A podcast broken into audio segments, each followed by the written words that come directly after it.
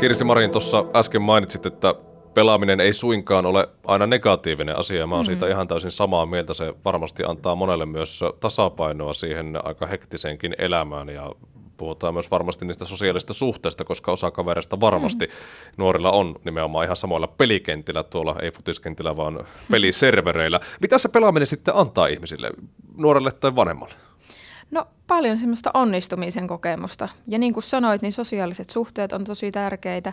Ihmiset pelaa ympäri maailmaa, heillä on peliporukoita, kavereita. Että siellä on paljon semmoista, mitä ei välttämättä semmoisissa ihan perinteisissä harrastuksissa ole. Ja tietysti sitten sä voit sitä harrastaa kotoota käsin, ei ole pakko lähteä mihinkään, jos tuntuu vaikka, että on vaikeaa ottaa kontaktia. Ja onhan siellä siis upeita visuaalisia toteutuksia, musiikkia, kaikenlaisia elementtejä. Mitä tämmöinen e-urheilu tänä päivänä, millä tavoin se sinun mielestä puhuttelee tämän päivän semmoisia kasuaalipelaajia? Mä kerron sen verran e-urheilusta, mm. että sen markkinat on siis ihan valtavat, puhutaan miljoonista dollareista ja eurosta, mitä liikkuu nyt pelaajien ja palkintorahojen välillä.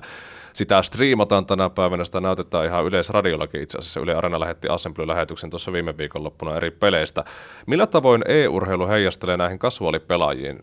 Saako sieltä hyviä vaikutteita?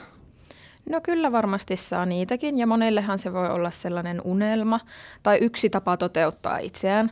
Jotkut haaveilee siitä ammattilaisuudesta tai pelialan parissa työskentelystä muutenkin. Et e-urheilu on minun mielestä ihan kivasti nostanut kasvojaan Suomessakin. Ja aina mitä pienemmiltä lapsilta kysyn, kysyn tuolla kulkiessa, että että kiinnostaisiko se e-urheilun ammattilaisuus, niin kyllähän sieltä aika usea käsi nousee aina luokassa. Mutta mitä vanhemmaksi sitten mennään, niin kyllähän ne realiteetitkin kasvaa, että kaikista meistä ei voi tulla vaikka jalkapallotähtiä tai e-urheilutähtiä. No niin, että siinä jos lapsilta kysyttäisiin nyt kuka haluaa olla oma elämässä Jari Litmanen, niin käsiä mm. ei nouse enää samalla tavalla kuin ehkä jonkun toisen e-urheilupelaajan kohdalla. Mä oon muuten huomannut semmoisen, mm muutoksen e-urheilijoissa, kun itse tuota skeneä on seurannut viimeisen kymmenen vuotta, että he olivat aika huonokuntoista porukkaa.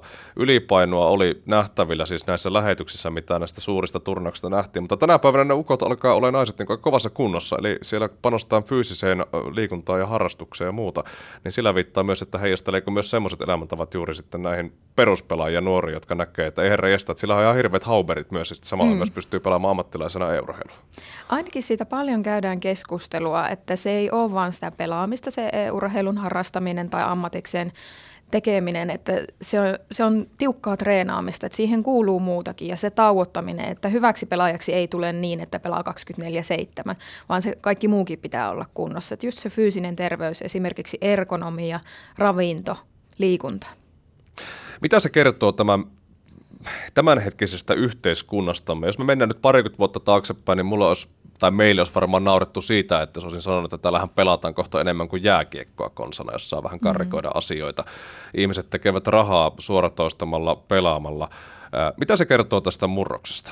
Ja miten meidän pitäisi siihen suhtautua jatkossa? Toki tiedetään nämä häiriöt ja muuta, mutta miten meidän pitää ajatella, kun koko tämä ympäristö digitalisoituu samalla?